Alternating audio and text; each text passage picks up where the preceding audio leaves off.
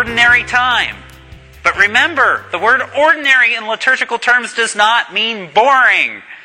We are back in the ordered or counted weeks of the year, and we're going to be marching our way through the Gospel of Luke from now until the end of November.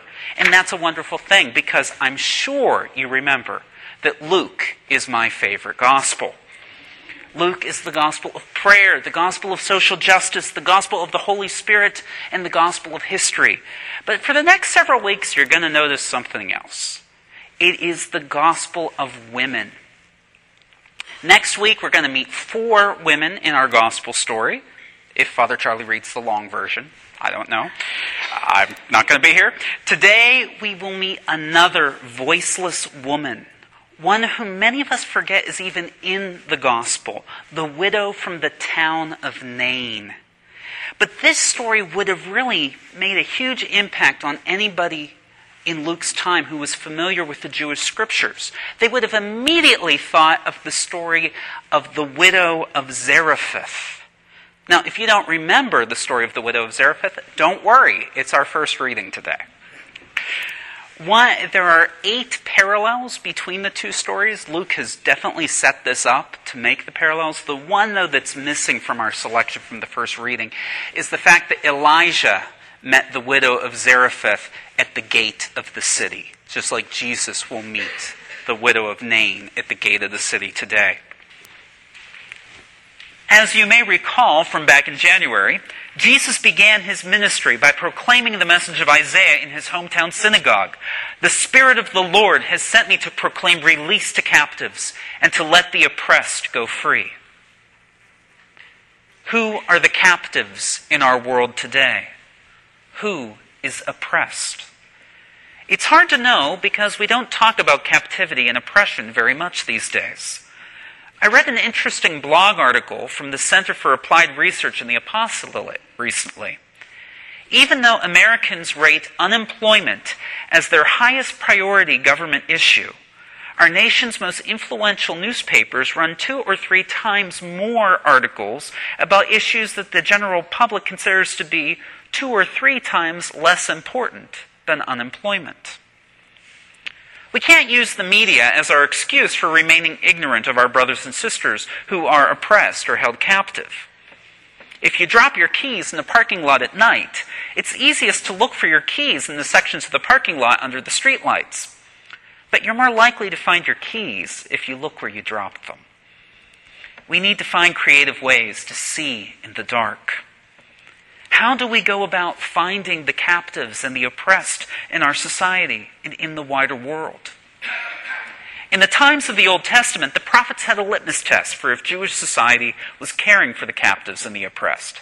They looked at how well the society cared for widows, orphans, and aliens.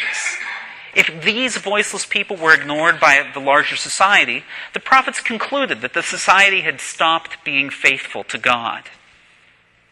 Now, at this point in the Gospel of Luke, Jesus has healed a number of people. But the widow of Nain stands out for being the most remarkably voiceless.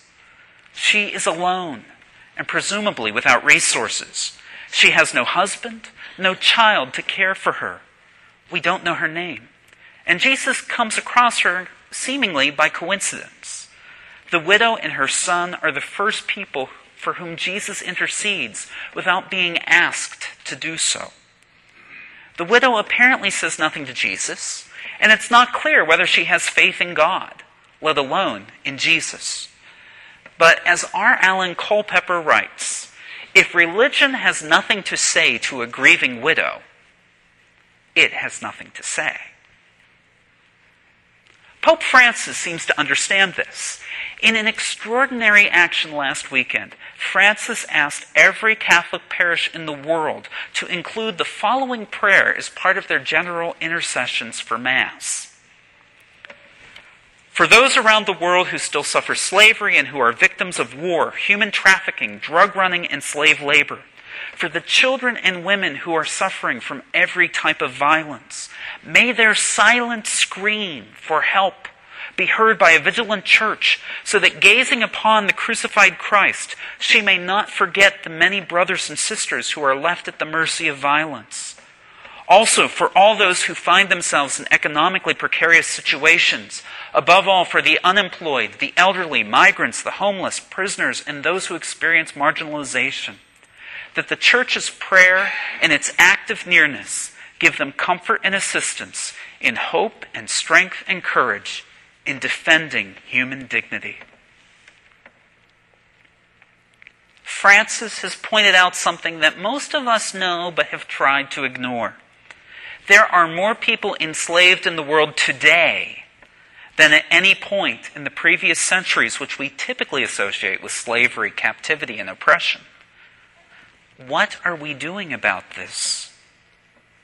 In chapter 7, Luke makes lots of comparisons and contrasts among Elijah, John the Baptist, and Jesus. That's because he's gradually making the case by the middle of chapter 9 that Jesus is greater than any prophet. Immediately after raising the widow's son, John the Baptist sends two of his disciples to ask Jesus, Are you the one who is to come? And Jesus responds, Go and tell John what you have seen and heard. The blind receive their sight, the lame walk, the lepers are cleansed, the deaf hear, the dead are raised, and the poor have good news brought to them. Elijah was the great prophet, but Jesus will soon declare that John is greater than Elijah. And Jesus will then declare that the least people in the kingdom of God are greater than John. Every time we receive the Eucharist, we affirm our baptism into the body of Christ, our membership in the kingdom of God we affirm our God given ability as members of the kingdom of God that we are greater than John the Baptist. And John the Baptist was greater than Elijah. And Elijah was able to raise the dead.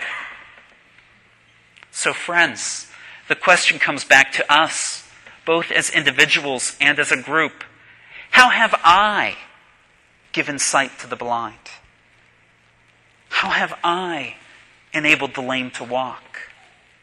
How have I cleansed lepers? How have I made the deaf hear? How have I raised the dead? How have I brought good news to the poor? The Spirit of the Lord is upon us. If God is to look favorably on his people today, he is to look upon them through our eyes we must continually search for creative ways to see the captives and the oppressed. We must let the light of Christ shine for the people who still walk in darkness.